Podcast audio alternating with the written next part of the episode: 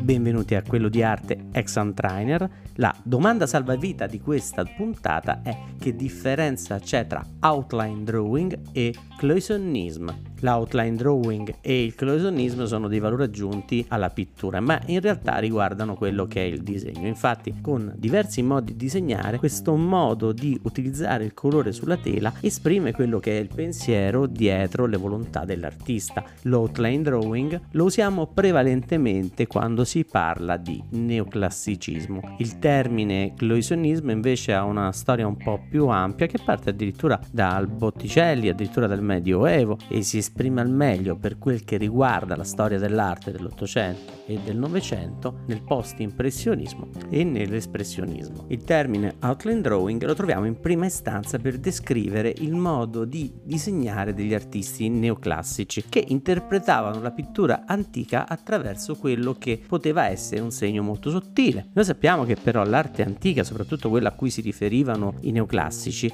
quella greca e romana per intenderci, era una pittura principalmente impressionista, fatta a tocchi di colore. I neoclassici si convincono del fatto che la pittura fosse molto disegnata, poiché le immagini che vedevano dei prodotti pittorici della Roma antica arrivavano a loro per mezzo di incisioni e di stampe che erano tradotte letteralmente dal segno pittorico al segno grafico. Non c'era la fotografia. Questa cattiva interpretazione era suffragata anche dall'arte vascolare greca, che sapete benissimo è fatta di un disegno molto sottile. Inoltre c'era una storia raccontata da Plinio il Vecchio nel libro 35 della sua Naturalis Historia.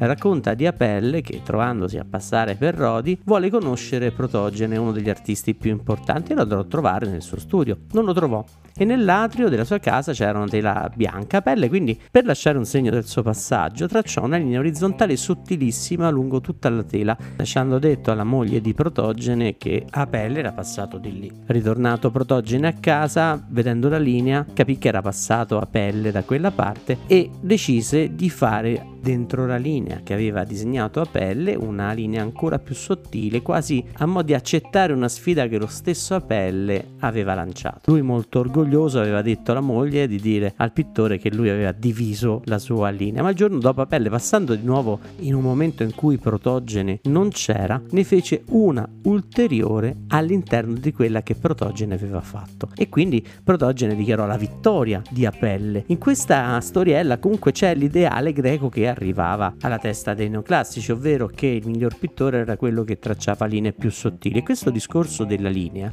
rafforza il pensiero illuminista che c'è dietro la pittura neoclassica, quindi una grande razionalità, perché tracciare contorni in realtà significa razionalizzare lo spazio che si ha intorno. L'artista dichiara ogni elemento dell'opera così netto, pulito, esatto, non come avveniva per esempio nel barocco, dove ogni elemento dell'opera si confondeva col buio delle ombre. Quindi è come se si volesse portare in tutto il quadro col disegno la luce. Il segno tuttavia continua a essere sottile e quindi razionale, cosa che non accade invece dopo l'esperienza impressionista, soprattutto quando gli artisti si riappropriano del disegno. Con l'impressionismo si era perso completamente il disegno di contorno, mentre quando iniziamo a vedere artisti che si muovono nel campo del post-impressionismo e poi arrivano nell'espressionismo, il segno riprende spessore letteralmente. Una cosa del genere faceva per esempio Botticelli, esaltando il disegno come unica struttura dell'opera d'arte. Quindi, se andate a vedere La Primavera o La Nascita di Venere, guardate il dettaglio dei contorni della figura, vedete una linea leggera che segue tutta la figura. La stessa cosa si trova per esempio anche nella pittura di Klimt, e questo dà un grande senso di eleganza al quadro. Ma quando iniziamo a parlare invece di cloisonismo nella pittura espressionista, è in realtà quel segno grafico che diventa talmente forte da